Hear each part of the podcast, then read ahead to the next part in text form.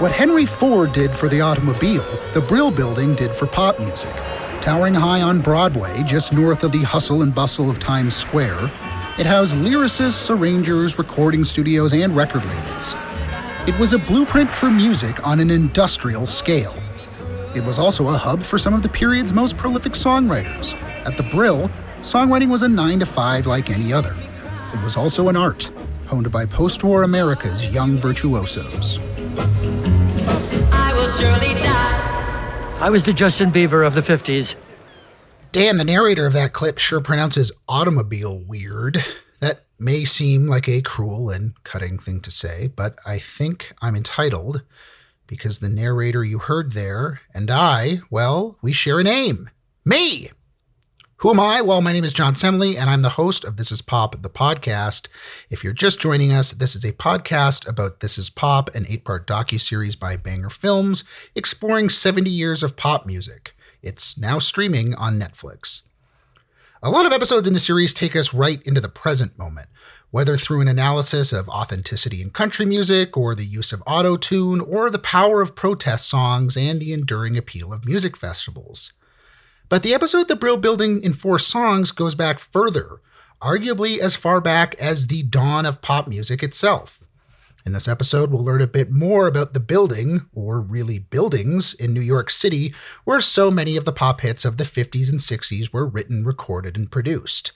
And we'll chat with one of the living legends who helped give musical shape to the experiences of a whole new post World War II demographic who have been key to the history of pop music. I'm speaking, of course, of teenagers. So, as the teenagers said back then, let's burn rubber, daddy o. As a writer, our first guest had early hits, writing for the top charting pop sensation Connie Francis. As a singer, his debut single, The Diary, was inspired by his relationship with Francis. On later hit singles like Oh Carol and Calendar Girl, he gave a voice to the romantic angst of a generation of teenagers, becoming an early teen pop sensation himself. In a career spanning over 60 years, Neil has written or co written more than 500 songs. And I'm pleased to welcome the legendary American singer, pianist, composer, producer, and all around nice guy, Neil Sedaka, to this episode. Neil, how are you today? Thank you. I'm fine.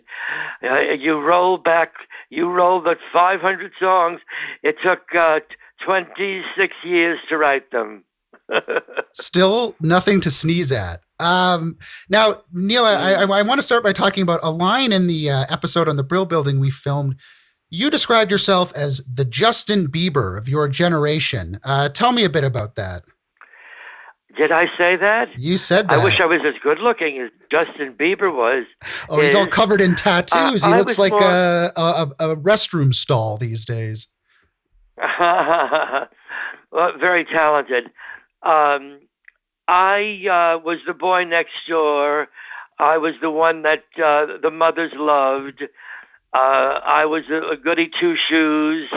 I was not the uh, the pinup uh, uh, guy who uh, who the girl put on her uh, her wall. Uh, you know, I was uh, much more uh, um, accessible. You know, I, I people said that I looked like someone I went to they went to school with, or their favorite cousin. Or I was more reachable, more touchable. Now, for some people who might not have heard of it or who may have just heard of it through this documentary, Neil, can you tell us a bit about what what the Brill Building was? And I guess the thing that I'm curious about is, you know, was it just a place? Was it just a building, or was it more of an idea or an approach to music? It was a build. Uh, it was a building, 1650 Broadway. Uh, my friend, who I went to Lincoln High School with, Mort Shuman, uh, suggested I go to 1650 Broadway because up until then, uh, 1619 Broadway were the older songwriters. You know, the Evergreen Standard songwriters. And uh, these were new publishing firms at 1650 who were catering to younger uh, songwriters. And uh, Howie and I walked into Aldon Music in 1958. And uh, Don Kirshner and Al Nevins uh, opened the door and they said, "Please, we're in a meeting. Come back after lunch." And I think the meeting was about how they were going to pay the rent on this uh, office because they had just opened up and they had really uh, no material yet. But Howie and I were the first to be signed to Aldon Music, Al Nevins and Don Kirshner.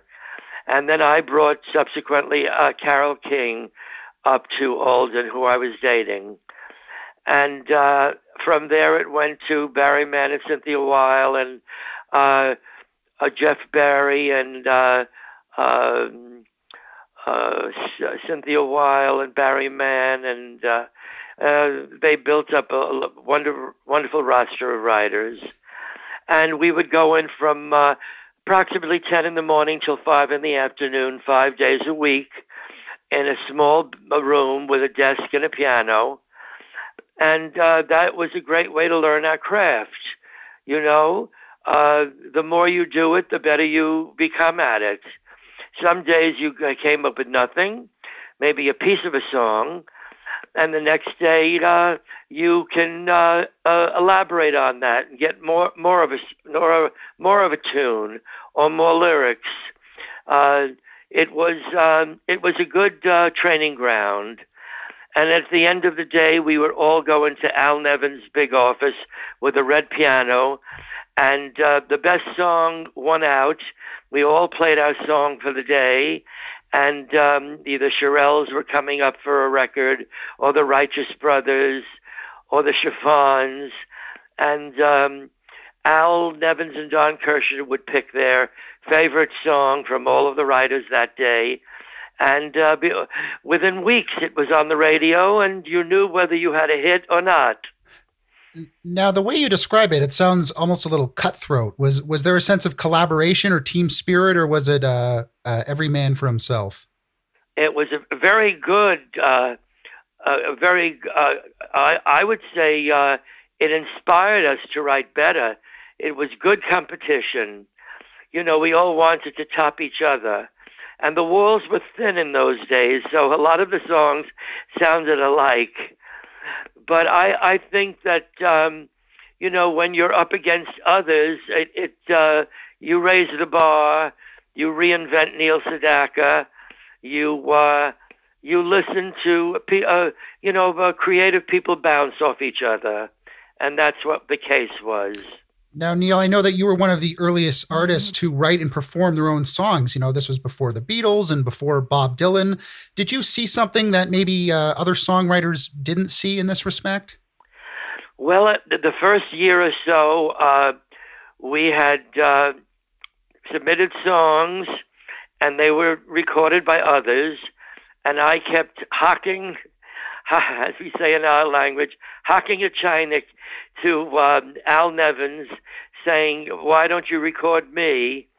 And finally, after a couple of years, uh, he set up an audition with RCA Victor because he had a group called the Three Sons. They had a hit called Twilight Time, an instrumental on RCA Victor. And he knew Steve Sholes, the head of A&R. He set up a an, a, a, uh, an audition for me and I went in and played the diary for Steve Sholes, and he liked me enough to sign me to a recording contract singing my own songs. You make more money that way, as I understand it. Not only that, but when the radio plays, they say that was the diary by Neil Sedaka, uh, which is unfortunate. I think uh, there's a lot of unsung heroes here. They never mentioned Howard Greenfield. They never mentioned um, many of the times they would play a group like uh, the, uh, uh, let's say, uh, the Coasters.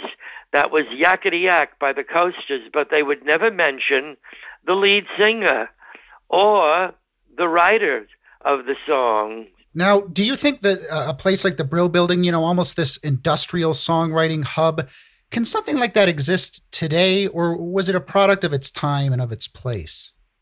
Well, there was the Chicago sound, the LA sound, the Detroit Motown sound. There were similar uh, uh, young uh, uh, places like that who catered to young writers and uh, rock and roll at the beginning of uh, of that era.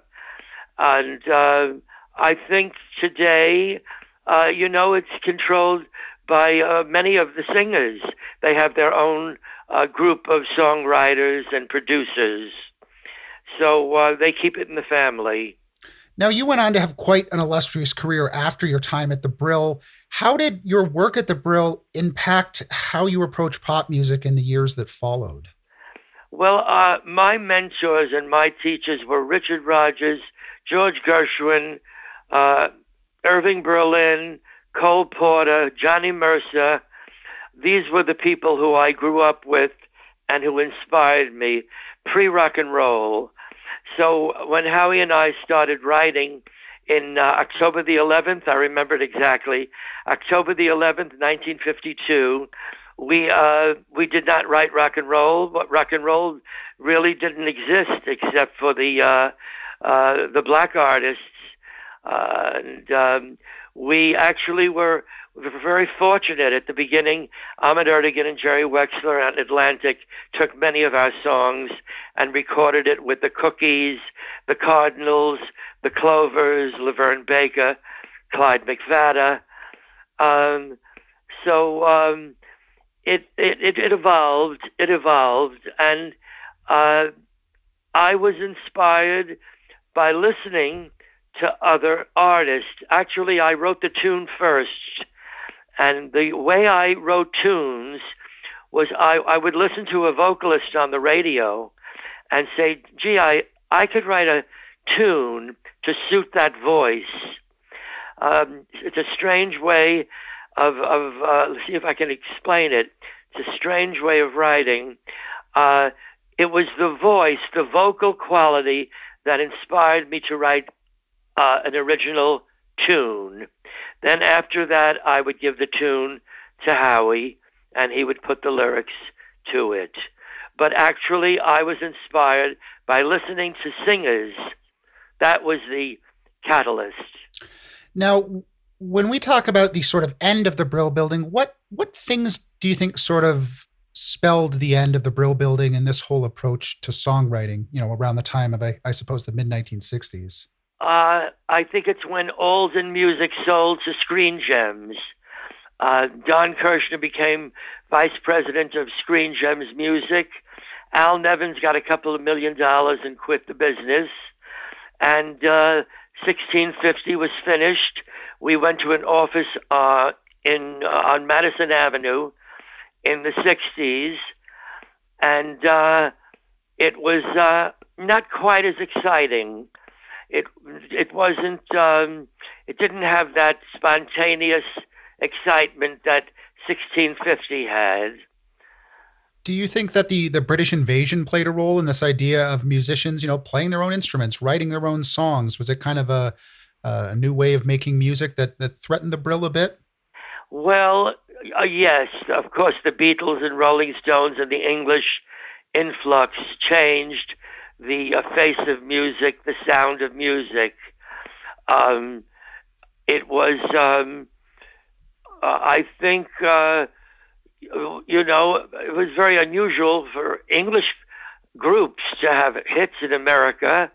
That was a unique uh, thing to begin with, and um, it, it, it the solo uh, singer, American solo male singer, disappeared.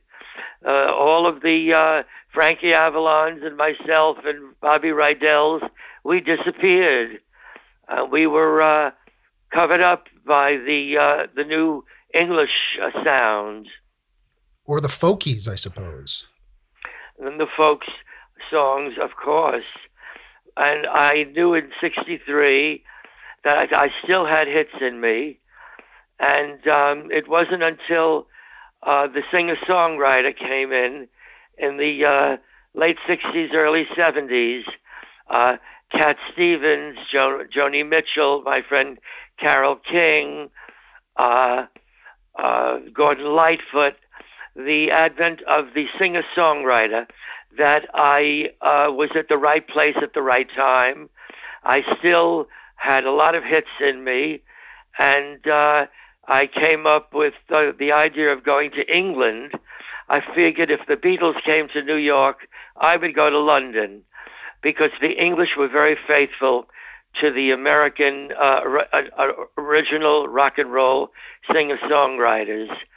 So I went to England and played small 200 seat clubs, and then uh, discovered uh, uh, Elton John was a friend and a fan, and he uh, we went to a Bee Gees concert and we first met backstage in London, and he said, "I understand you're recording with the 10 CCs. You've had several chart records here in America, but here in England, but nothing in America." He said, "I'm starting a record company, Rocket Records," and he signed me to uh, the label, and he uh, took some of the songs I recorded in London with the 10 CCs, and then some songs I recorded in, right here at Clover Studios in Santa Monica Boulevard uh, with uh, Robert Appere as producer. And he put it together and he called it Sedaka's Back. It was an LP that had uh, some English uh, recordings and some American recordings. And lo and behold, it brought me back thanks to Elton and his belief in me. Well, speaking of the Bee Gees, I know that you uh, had quite a revival in the early 70s in Australia. What do you think the people in Australia uh, were hearing in Neil Sedaka that maybe the people in America weren't? Uh, in the 60s, uh, I had no work in America. Uh, so um, I never did the rock and roll tours, the bus tours. I always wanted to do what uh, Bobby Darin did and Connie Francis, the uh, adult supper clubs. And in England, there was something called the Leagues Clubs, which were adult uh, uh, clubs where you could have dinner and watch a show. And um, I started uh, spending weeks and months in Australia. It was one of the few places that uh, that I had an opportunity to perform, and uh, they uh, liked my new songs, and they were open to listening to new things, and um, I think they they're a marvelous audience. They're very very uh, very attentive, very respectful, appreciative audience, and uh, uh, I had a few hits in Australia, and then um, uh, that was in the late '60s. Yes. Now, Neil, I'm wondering, do you keep up with the latest uh, technology on the internet much? And I, I ask because, uh, are you familiar with TikTok at all? No, I just discovered social media. I do a show uh, where I do a mini concert three or four times a week that's on Facebook and Instagram and and um, uh, all of these social media. I do three songs. It's about a 15 minute show where I talk about writing the songs and sing at the piano here in LA. And it's been a, a very big success. I get 10, 20,000 uh, comments and wonderful comments from all over the world.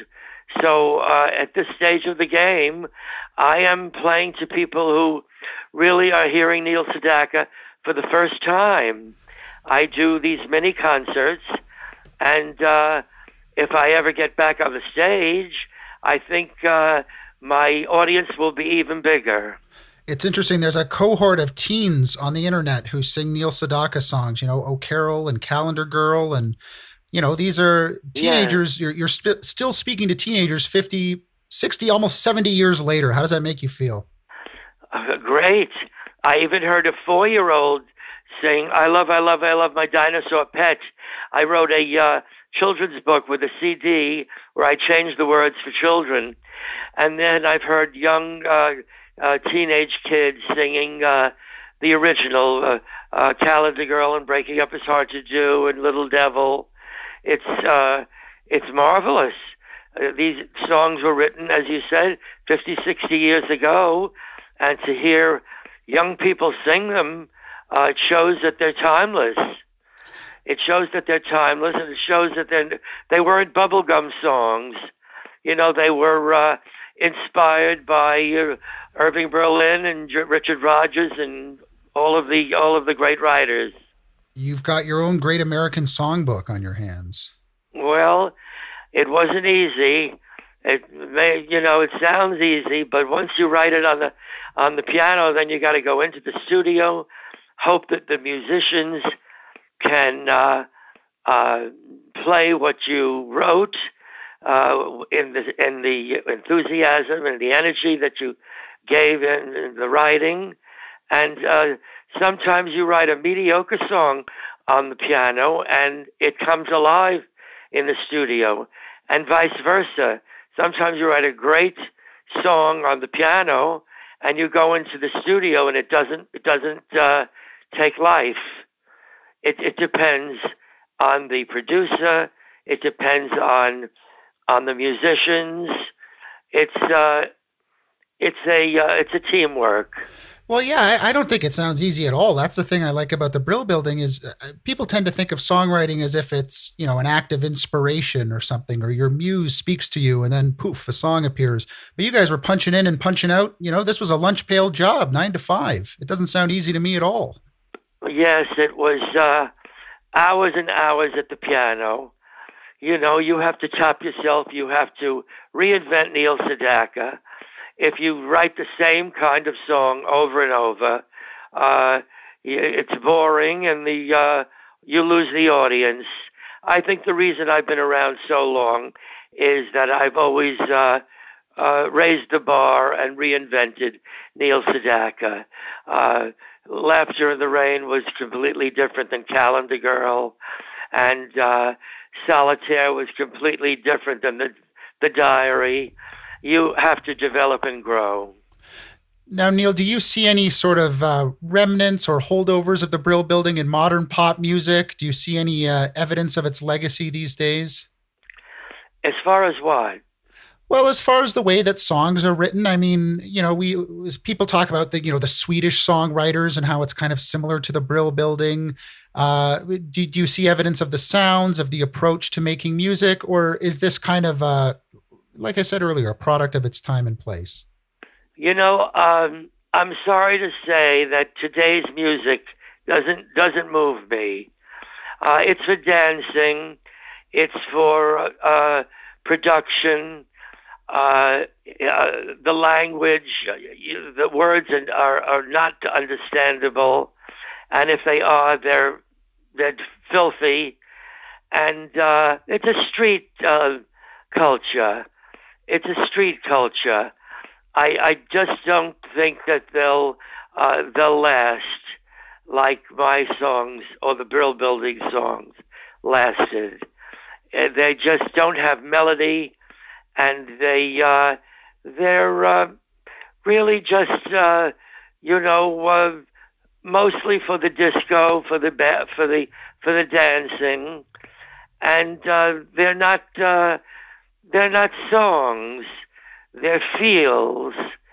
Uh, there are very few good. There are some good ones, certainly, but not many. Not many. And these people who are stars today are stars for 10 minutes. Well, uh, I don't think they'll, many of them will last. Now, Neil, just one more question. Uh, the name of our show is This is Pop. So I want to put the question to you What is pop, or what is pop music to you? A culture of the time. Uh, whatever is happening musically, uh, you know, it, it, it reflects the uh, the the language, the uh, uh, what people, how people dress, how people uh, uh, express themselves. Uh, it's the culture of the time, and you know, I, I grew up with real singers. I grew up with with Sinatra and Tony Bennett and Vic Damone and Steve Lawrence and Rosemary Clooney and Patti Page. These were singers. today, uh, the voice is secondary. Uh, the melodies are sometimes no melodies. The, the lyrics are easily forgotten. Uh, I do give credit to these uh, rappers because I don't know uh, these these poems go, go on and on. How they remember the the the words is incredible. How they can remember it, and uh, that that I do give credit to. But uh, I'm firstly a musician, and if it doesn't have a melody and a lyric, then uh, it uh, doesn't move me. Well, well put, Neil. I appreciate you taking the time to chat, and I hope you enjoy the rest of your day in sunny Los Angeles. Thank you, and you stay well. Okay, Neil, take care. Bye bye. Hi, everyone. I'm here now, joined by series producer Amanda Burt and director Chelsea McMullan, who will be sharing their thoughts and their stories about the episode. Hello to you both. Hi, John. Hi, John. Hi, Chelsea. So, I want to talk first. We spoke with Neil Sedaka. Neil, when we talked about the Brill Building, we talking about 1650, 1619, 1697, uh, this kind of series or triangle of buildings. Does one of you kind of want to help explain which one of those is the Brill Building? Are they all the Brill Building? Is the Brill Building uh, a loose concept under which these three addresses are unified? What's going on? You know what? I would say D, all of the above. But uh, really, the That's a cop Building- out. hey, well, so the longer answer is um, the Brill Building is at 1619 Broadway in New York City, and that's just north of Times Square. So it's a beautiful 11 story building. That was the center of our universe when we were doing this episode. And when you watch it, uh, well, we have some stories about that building in particular, but you'll actually see it in the episode. The other two addresses that Neil was talking about were 1650 Broadway, which is literally a block up and across the street, and 1697, which is another block and a half up and across the street again. And those were just the what you I guess what you'd call the expansion of the Brill building. So whenever you talk about the Brill building sound, which was referring to a certain kind of pop music of its time, or certain kind of melodies or song structure that came out of these writing duos that were part of that sound, they might not have been working at the original place 1619 they might have been just up at the other newer building or up at the other building 1697 again. So just as a catch-all phrase that's known as the brill building sound the music that emerged from those three locations. But if you needed to make a t-shirt of the brill building it would actually look like this one very specific address which i can't remember. I think it's at 49th and broadway in uh, New York City. Well, let's talk about the building itself these days because I think we were all there at different points. Uh, and I, I don't know what what do you guys mean? What's going on at the Brill Building these days? You know, you don't necessarily get this sense when you walk up to it that this is this hallowed place in the history of American culture. At least that was my impression.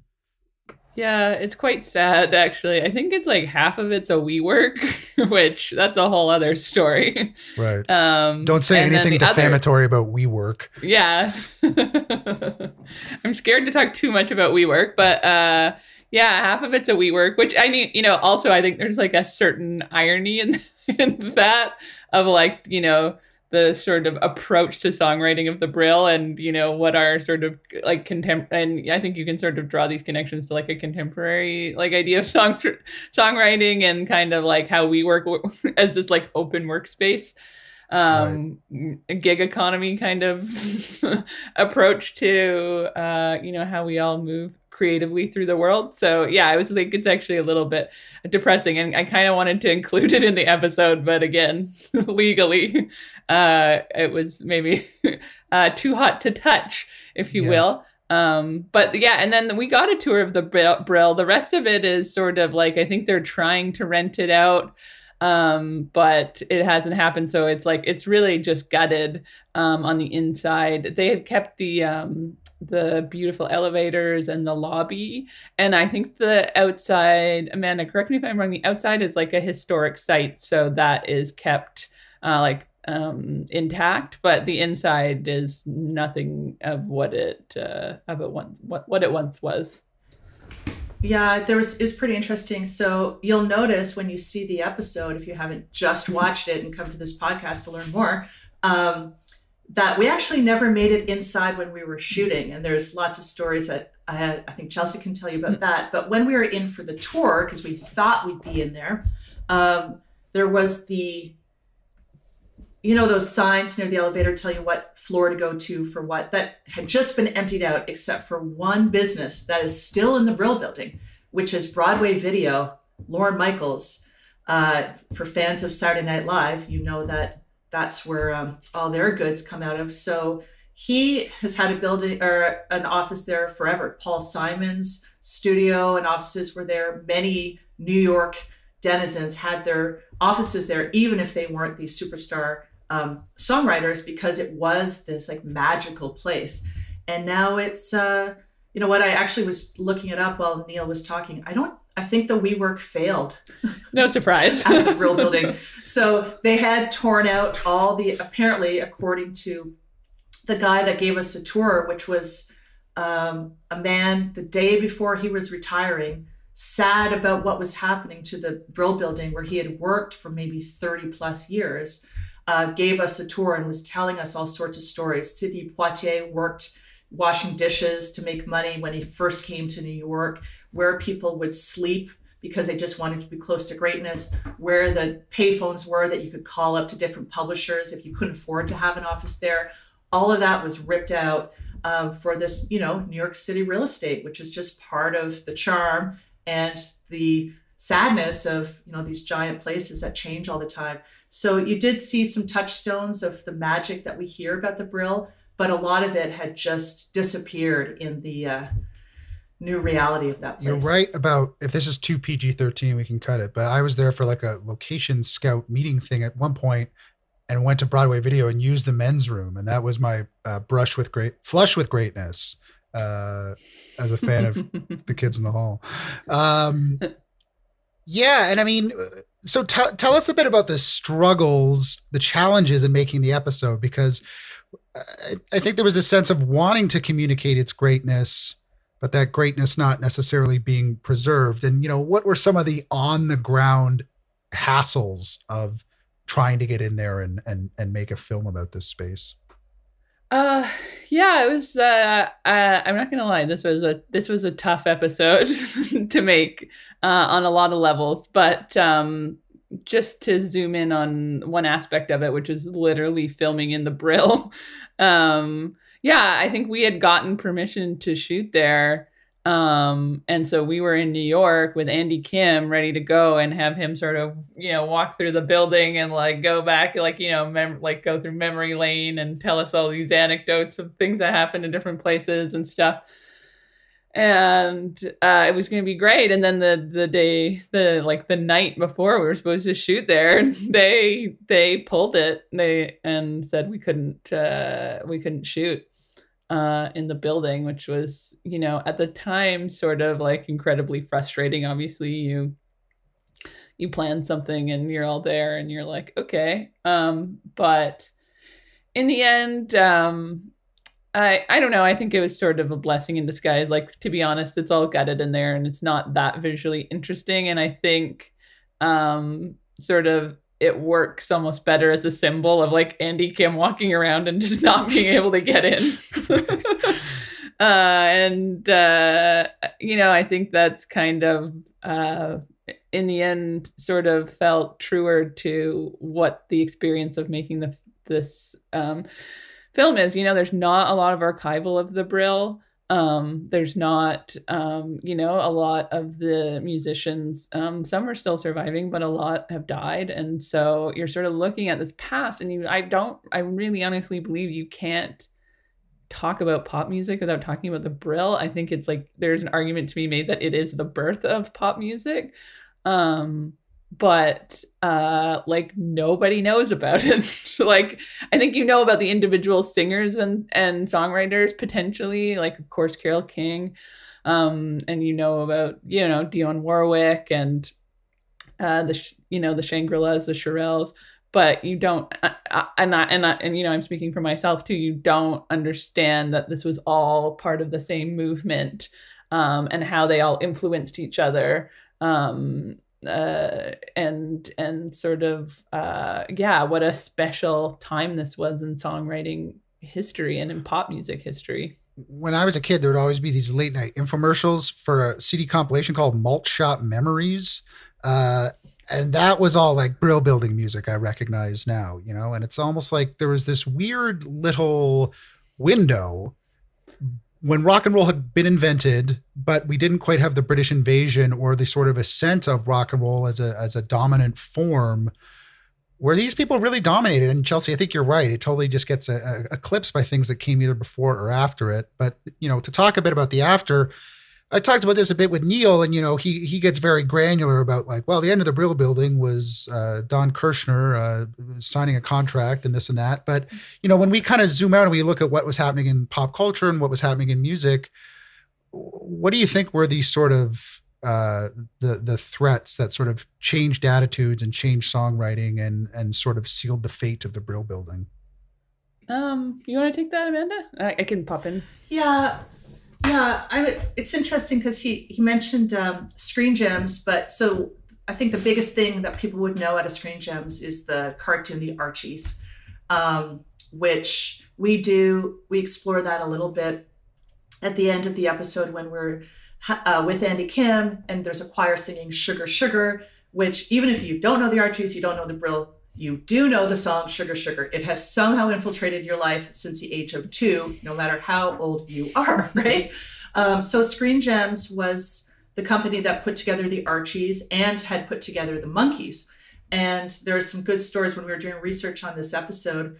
Um, Don Kirshner was saying, you know, they, he was having all these issues with the actual band, the Archies, because they got so big. They've been put together for that television show shortly after uh, the, his move from the East Coast to the West Coast. Um, and that was meant to be like a Beatles parody or a Beatles homage. And then the Monkees got really popular. And then they were a quote unquote real band and they wanted to have a say in their art. And he was like, nah. So that's why the Archies were created because cartoon characters don't talk back to you. But of course, you have to have the kind of music that resonates with people and has the melody and has the connection that still was lingering from a lot of the writers of the Brill Building, even if their time was over, even if people were listening more to the Beatles and listening more to singer songwriters like Bob Dylan. So that's why we ended up talking to Andy Kim because he was tasked with writing the big hit for the Archies, even after it was seen that the Brill Building writers and that kind of pop music wasn't necessary it appeared years later in another form because it was still really connected to by the audiences that uh, wanted to hear it. So yeah, I would say it was the move of the entertainment industry to the West Coast. So lots of people moving to LA, record companies moving to LA, even Motown moved to Los Angeles just to be um, in this burgeoning scene. And then, yeah, as Neil was getting into, the advent of folk music and singer songwriters, as well as the Beatles, it just was a really different time in terms of what is music, what is pop music, and how do we connect to what's being sung to us and told to us?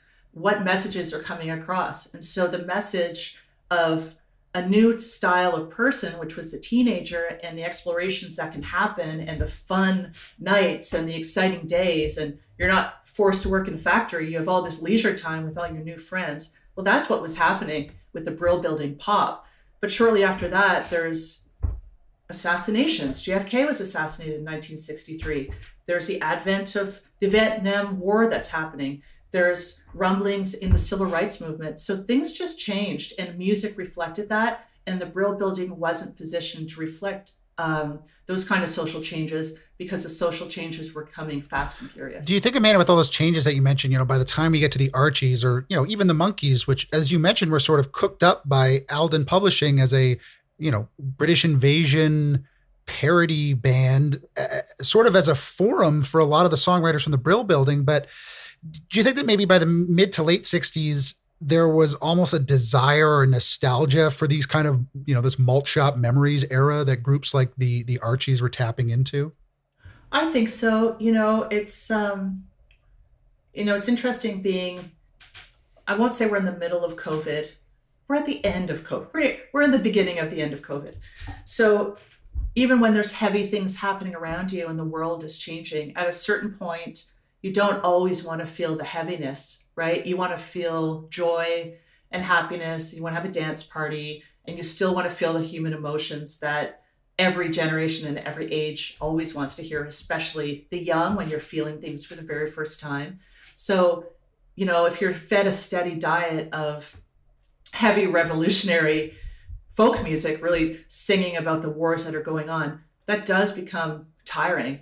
And I think, you know, now they're saying that what people are watching on TV or on streaming or listening to on podcasts, just like right now, uh, people want lighter fare so they can actually escape. And music is one of the most magical ways you can do that. So I think there's always been an opportunity to look for that poppier sound. And also, as Neil was saying, you know, if you're a trained songwriter um, and you can write with beautiful, strong melodies that are based in music theory, there's something universal because you're picking up from people before you, from people before them, and this whole continuum of music that will appeal to people other than just in that time. Right. Now, let's let's look a bit at more at the episode and how the sausage is made, so to speak. Um, now, this episode in particular, it pieces together the the story of the Brill Building in a variety of mediums or media. Uh, you know, we have the simulations with the dolls. Uh, we have the music video sandwiched in there. Now, uh, Chelsea, can you just kind of tell me about how you approach this aesthetically and where this idea came from to sort of, you know, al- almost it feels like make four documentaries within this documentary. Yeah, I mean, um, so when Amanda and I were uh, sort of brainstorming around how to make this episode, um, we, you know, to be honest, like the Brill Building is in some ways its own series, which you know be cool if it gets made. But again, I think it would be so hard just based on the, just based on the roadblocks I experienced. Um, but the biggest challenges to the episode was that there's not a lot of archival. There's not a lot of people involved in the Brill that are still alive. Um, and uh, how do you represent this place? You know, we couldn't, like, even if we did get access to the build, Brill building, which we wanted to, there was not much there. You know, there's just not much to shoot. Um, so we kind of really had to think outside the box. And then the other thing is like, how do you capture this movement in music in one episode? And the answer to that is you don't. you don't try to do that. The answer to that is you focus in. Um, uh, and um, the our idea that we came up with, sort of as like a creative um, way to overcome these challenges, was to focus in on four songs at the Brill that were very iconic. And then hopefully through the telling of the story of how these songs were made, you would understand um, uh, more broadly about how the Brill worked. So that was the approach we took to the episode.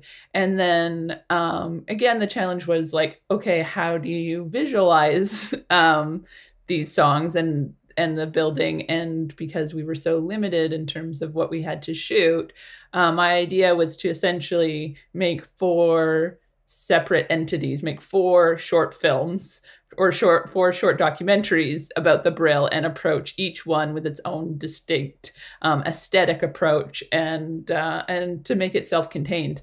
So I then um, uh, worked with a very talented writer and uh, and uh, we just set about to sort of really establish what the story is. So we wanted four songs that were iconic, but also had a very interesting story in terms of how they were made. And then and then I tried to think through um, how to represent this in an interesting way. So in one, we use models. Um, to to sort of make these recreations of the Brill, and so we have all the people involved in the scenes um, as like model figurines, and we actually built a scale model of the Brill. In another one, sort of music video, I like to consider it sort of a film, uh, a filmic version of uh, Leader of the Pack. Um, so we sort of recreated uh, a, a, bit of a, a tongue-in-cheek, kitschy uh, version um, of Leader of the Pack. Um, so yeah, we just and then you know in in another one we um, we had uh, choir, choir, choir uh, uh, record uh, Sugar Sugar in all of its joy and pleasure. So having a choir sing a Brill building song is like the most joyful thing you can possibly imagine. Uh, so yeah, that was kind of the the approach to to making this episode uh, in a way that was as dynamic as possible, um, with sort of limited, um, you know, uh, visual resources. And, and what about selecting the songs? I mean, with all the music that came out of there what was the sort of process for picking the four songs that ended up on film? Yeah, I mean, I think that it was about um, one. There was an interesting story into how it was made. There was interesting people associated with that song that were still alive, um, and uh, there was, uh, yeah, there was an opportunity like to represent. You know, I could see a way to represent it in an interesting uh, dynamic way and um, that it said something larger about the Brill or represented a different time in the Brill uh, Brill's history. So we didn't want sort of songs overlapping or from the same groups or from the same groups of writers. We wanted really distinct people um, that worked within the worked within the Brill um, to better represent the sort of vastness of it. And I don't know if this is too inside baseball, but uh, I happen to know that there was a fifth song. What happened with that? There, there was a fifth song. Um, the elusive fifth song. Which, which you know, um, I did, I did love. Uh, uh, you know, uh, it was you've. Uh, I, am on my heels. Oh, here. it's it was you've lost, lost that loving feeling. feeling by the Righteous Brothers. Yeah, yeah, yeah yeah yeah you've lost that feeling by the the the righteous brothers and which is just such a beautiful and iconic song and i kind of had this idea that it would be um uh barry mann and uh cynthia cynthia, cynthia wilde. wilde cynthia sorry cynthia, cynthia wilde Barry Mann and Cynthia Wilde, um, like I kind of wanted to represent them as a writing couple.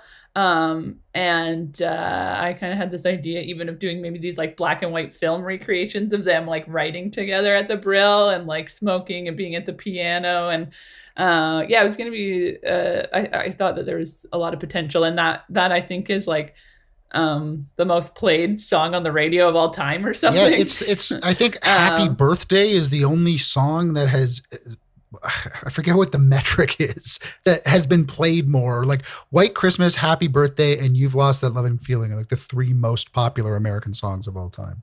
Yeah. And I mean that's the thing with um with uh, Brill building songs is they really feel like even though they aren't necessarily overtly political, they really hit you in a way.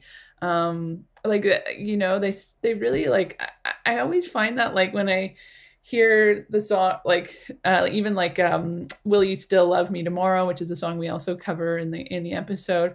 Um, they they're just heartbreaking. They're stabs in the heart that are you know they're tricky because they lull you with that melody and then you like are crying by the end and i actually think that's kind of the power of the Brill and that and you've lost that loving feeling really does that for me um, but yeah the the sort of tragedy about the, that is that um, at first uh, uh, barry and cynthia were interested but um, as we were sort of making the episodes and cynthia uh, uh sort of um, has been ill for a while and hasn't been doing well and they decided that she just wasn't well enough to to do um the yeah to to do an interview. And that was really kind of important um, for being able to represent that song. So yeah, that was really too bad. But then at the same time, I think it was a blessing in disguise because I already feel like there was so much in those four songs that like trying to think about how we would cut down, how we would have cut it down to include a fifth. It's like I, I, I feel like at the time I was really disappointed, but in the end, I think that was actually like saved me a headache and probably having to cut a song. And you've you've lost that loving feeling episode. could be like a feature doc on just that song, and it's you know a, a montage of its uses. But you know, you mentioned Cynthia getting kind of ill, and that's a very sad story. But the the other thing that I like about this uh, this episode is that yeah, we talk to a lot of older people, and it's kind of nice to like get their stories and their reflections for a period in music and a sort of style of songwriting that, as you said, has you know doesn't really get its due. Um, so that was sweet. It was sweet to see old Neil Sedaka on the boardwalk in his element, you know? Yeah, I mean, I think like, I mean, as a society, I think we're kind of ageist and, you know, like they're not young, hot things anymore. And everyone just cares about like, you know, wanting to talk about Billie Eilish and, and, uh, you know, and Justin Bieber. But like, these were those people and they have a really rich and interesting history and they were those people before those those people are those people uh, they were the first and so i think when we're making a show like this is pop um, to not uh, you know pay tribute uh, to the history of pop music and to pay tribute to these people that pretty much invented it feels wrong and i'm so glad we did this episode Yeah. Yeah, me too. We also we we don't we haven't mentioned it yet, but we we spoke to Mike Stoller of the very famous songwriting duo uh, Leiber and Stoller, whose first mega hit was Hound Dog, which is a very long time ago. um, but we went to his insanely baller house So baller. in LA, looking over all of Los Angeles, like looking over when you're in the hills over rappers' houses. Like rappers had okay houses, but his was higher and had a better view. like the view That's how baller yeah was. like i've never seen a view like that in an actual house no, because not even on MTV Cribs. Like it's better than Cribs. Literally Cribs. So, and they, uh, he and his wife, uh, Corky Hale, who I loved, who was there that day, had a painting of Obama on the outside of their house just to, you know, put it out there that they're very amazing, progressive people. And this was in the Trump era. And so Amanda, the toilet Anyhow. paper. Tell us. story. I don't remember the story of the toilet paper. Oh, did you not see it? Oh, so I went to the bathroom in their house, so. and the toilet paper had Trump's face. Oh, on how it. crude. Each, How each. crude. yeah, Yeah, how No, cool. how how cool. oh, sorry. cool. it's How amazing. cool. It sounds like you can make like a Get Out sequel at uh, Mike Mike Stoller's house. no, he was amazing. It, I mean, every room was filled with every award, him with every president, them just being the most gentle, smartest, most sophisticated people. But talking to him, and he, we are talking to him about. Um, it was on his label that uh, the Shangri La's were discovered, and so we're talking to them about um, about their song. But just to get his perspective like i've never seen anything like that. And you know with the infomercial the malt shop memories but i remember like late night yeah filler tv talking about brill building type um, stories but it would just you would never actually hear from the people it was just you'd maybe hear the song and the thing that's kind of amazing about this episode is so many people didn't know any of the stories associated with it but i would say that the songs that we used and the songs that are threaded throughout, people know those songs because that's Mhm. what's on movie soundtracks because of the emotive power that they have. So I remember, you know, when I was young, um, a film called Stand By Me came out, and that was all basically Brill building songs. I think bef- maybe before that or around the same time, The Big Chill came out. I didn't see it for years, but I heard the soundtrack for many, many, many years before I actually saw the movie. And that was all Brill building. So it's that, as Chelsea's saying, like the strings and that beautiful orchestration just hits you right in the gut. And that's why I felt it was important to do this episode, not only because, as Chelsea says, you can't talk about pop music without the Brill building, but this is the link to another generation of music. You know, a lot of these teenagers that were writing these songs, had were first generation immigrants where their parents were listening to classical music only eastern european classical music at home so they grew up on a steady diet of violin maybe they were forced to play it from a young age and they transferred that into these swelling string orchestrations on these songs that are about meeting somebody on the coney island boardwalk right and so that uh, pastiche and that collage of influences, plus people that would have taken piano lessons, had a strict regime, and put that hard work ethic into these songs. It's not about the gram, it's not about your stylist, it's not about your reach and dropping to be number one on Spotify. It's about, I think, as Stephen Van Zandt said in the episode, you know, it's a little like three minute uh, orchestra about teenage angst. It's just, it, they're these perfect moments and they're timeless. So even if they're not speaking to something from 2021, human beings haven't changed. So those feelings have always been around. And I think one of the other things that hasn't changed too is this sort of you know, you mentioned the sort of the, the teenage memories that this conjures, you know, uh, poodle skirts and malted shakes and pe- people at teen makeout cove and all that. Uh, and you have these kind of very clear memories that have been circulated through movies and television and pop culture, but you don't necessarily think about the fact that these songs are being written by like, you know, middle-aged men or people in their 20s with their shirt sleeves rolled up, chain smoking cigarettes for eight hours a day. Uh, and I think that this idea that you know, in the, in a lot of respects these days, pop music is still a kind of uh, an industrial ap- apparatus, and that's not necessarily a criticism, right? Uh, I'm I'm wondering if there's anything we can connect that to in the series that we see, where there's kind of the front face of the pop song and what's going on behind the scenes are almost night and day. Yeah, I would say um, there's something very similar. We have an episode called the Stockholm Syndrome, which is about the juggernaut, which is the Swedish music producer, either in Stockholm or LA, and this group of producers centered around Max Martin that have made pop music what it is um, for the last 25 years. So, you know, we look at how that beginning of that was when Britney Spears and Backstreet Boys did their very first albums in Stockholm with this very small group of producers, normal guys with good ideas um, and then that sound broke so huge in North America that everyone wanted to replicate. How did, where did that come from? How do we get that sound? And that was by using the same group of Swedish super producers. So that group has expanded. There's other names like Shellback is one of them, or um, Ludwig Göransson are all connected and are are all from that those generations down from Max Martin. Max Martin came from a guy uh, named Denniz Pop, who when we were talking to all these different Swedish producers to be a part of that episode, only wanted to do it if we would talk about Denniz Pop. They've done enough press. They have millions of dollars. They do not need to talk to anyone. But because we were going to talk about that lineage and about that small community of people sharing ideas in these small rooms, to actually create these melodies that would talk to people's hearts they said well denniz pop was the man and yeah they'll be a part of it. So there i found there to be a lot of similarities with the way with the research and the way that people talked about the brill building.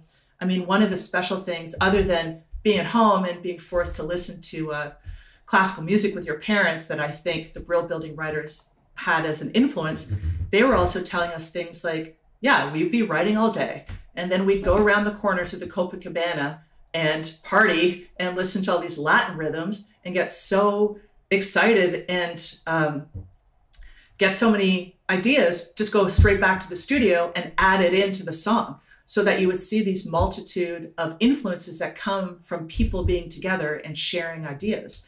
And that's something that I think we see when you look at what's number one uh, on the pop charts or what can float. I mean, The Weeknd has been the same album has been in the top of the charts for months and months. Well, he's got Swedish producers on that, and those are a group of people that know how to work together, are friends, and can actually elicit something that's more than just what appeals to the algorithm or what appeals to the masses. It's actually like, what is that magic thing that we can get from being in a room together and sharing ideas?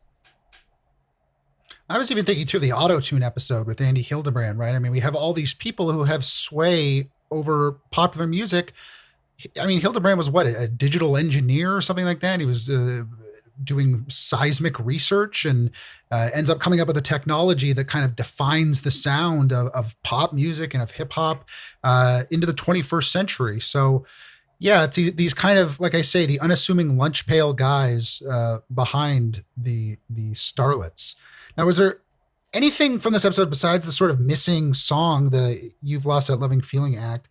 that was kind of left on the cutting room floor that you know you guys were really kind of trying to get into the episode and and, and might not have made the cut for one reason or another Um, yeah, I'm trying to think. Uh, there was uh, there's a few things. One uh, was uh, in the interview with Stan Greenberg. There's a moment um, where he really breaks down, um, and it's kind of one of those things when you're doing an interview and you end up like you know can kind of be a bit of a land, like you know you're walking in landmines especially around trauma and so it's kind of this thing where i think i stepped on a landmine but didn't quite know that i was doing it. Um, but anyways it, it was um, uh, i was sort of asking him more about his relationship with his mom and he sort of broke down and um, and uh, and sort of talked about um, some of the abuse he faced about her, and it was uh, a really raw moment. Um, and you know, in film, those are really um, hard to navigate, and I think you have to really think through the ethics of that.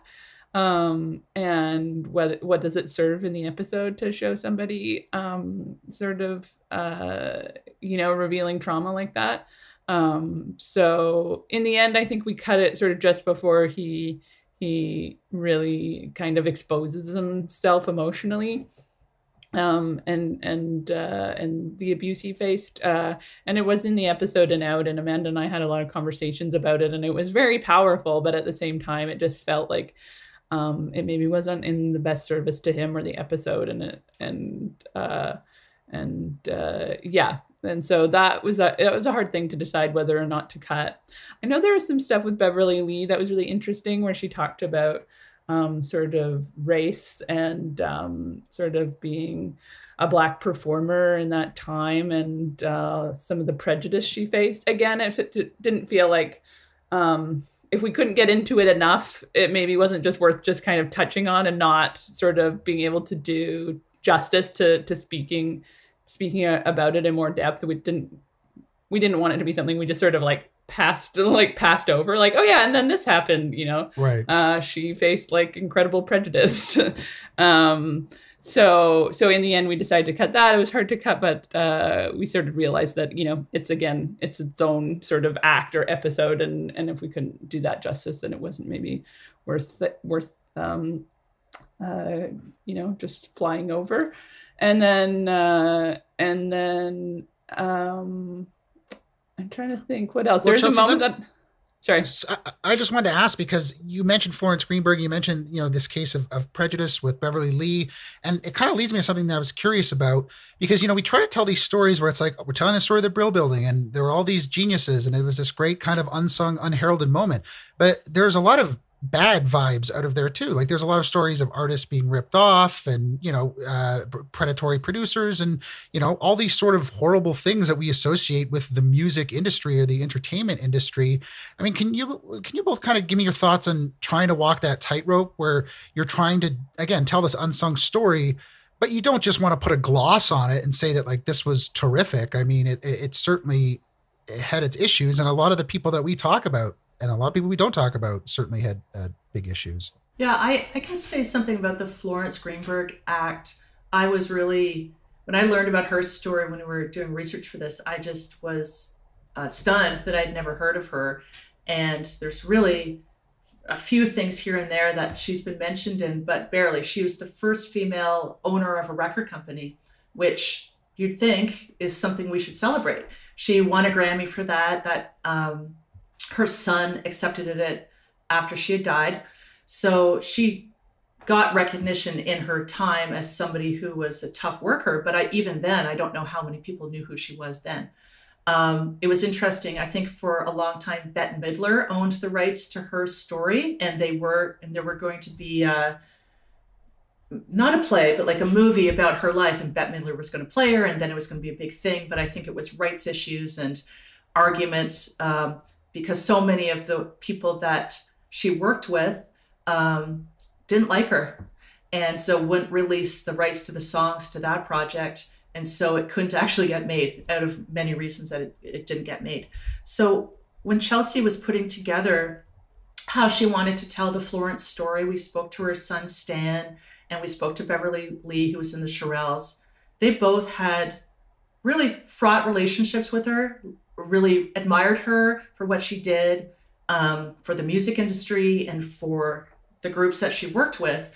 But you know, she was a tough cookie. She had affairs on her husband that everyone could see. Even Mike Stoller brought it up when we were talking to him, not about Florence. It just came up. She's like, "He's like, yeah, I, re- I remember her down at the Turf, which was a restaurant on the first floor of the Brill yeah, she'd be there with Luther, her hot young boyfriend, who was also a producer, and just hitting him over the head with her purse where she kept all her money. And she'd just be screaming and yelling at him in public. And it's like, she's a married gal from who's two kids and from a husband Passaic, in Jersey. New but- Jersey. from Passaic, right? So she just um, came across as a very flawed character with um, a lot of power. She lost a lot. She made a lot of enemies. Um, and she hurt people, but she also gave people careers that they, I don't think, otherwise would have had. And to have somebody, especially a woman of that era, we don't, uh, we never have those flawed characters as females, and we don't hear those stories. So I was really keen to lean into Florence being somebody maybe not very likable, not because I am obsessed with unlikable characters. She was a real human being that affected people. But I think it's important to see people for who they are and the multi dimensions that they bring. And so I felt honored that we could talk about Florence, warts and all, because, you know, she had these amazing record labels. They, all these songs have had multiple lives. Uh, we didn't get into it in the episode, but she put out Louie Louie after she heard the demo tape, which was so crappy. She didn't want it uh, cleaned up because she's like, Nobody will understand what these lyrics are, so people will have to buy the record. So I'm definitely putting this out. I mean, that's a brilliant businesswoman. Um, so yeah, I love out of I love this whole episode, but the Florence story is really amazing. She was a really amazing woman and super flawed, which we don't often get to do when we talk about women of that era, but also we don't really get to do in these kind of uh, music documentaries unless it's um, you know a heavy metal group where people are known for being difficult. You don't uh, get to go down to that level. So it was, it was a real pleasure. I Can I, think also add mu- what? Can I add one more detail, which is that Florence's purse was um, translucent. so you could see the money. you could see the money, which I just feel like is first of all so baller, Yeah. and second of all, just like I think that tells you who Florence Greenberg is. Yeah. that she I- I- carried her money in a clear purse. I also think, dude, generally, I mean, if you're doing a, a doc documentary series about pop music, which is obviously going to tie into the music industry, if you, div- you know, avoid and step around unlikable characters, it's pretty slim pickings, uh, especially on the industry side. Okay, so once again, we had series producer of This Is Pop, Amanda Burt, and director extraordinaire, Chelsea McMullan, joining us on the pod. Uh, thank you so much for being here and for sharing your stories. it was a real pleasure. Thanks, John. This is Pop is a production by Banger Films. Amanda Burt is our series producer. Chelsea McMullan is the director of this episode. Andres Landau is the editor of the episode, and John Semley is the writer. This is Pop the Podcast was produced by Melissa Vincent and Matt Charlton at Pigeon Row and engineered by Village Sound. Follow us on Instagram to stay up to date with all things This is Pop.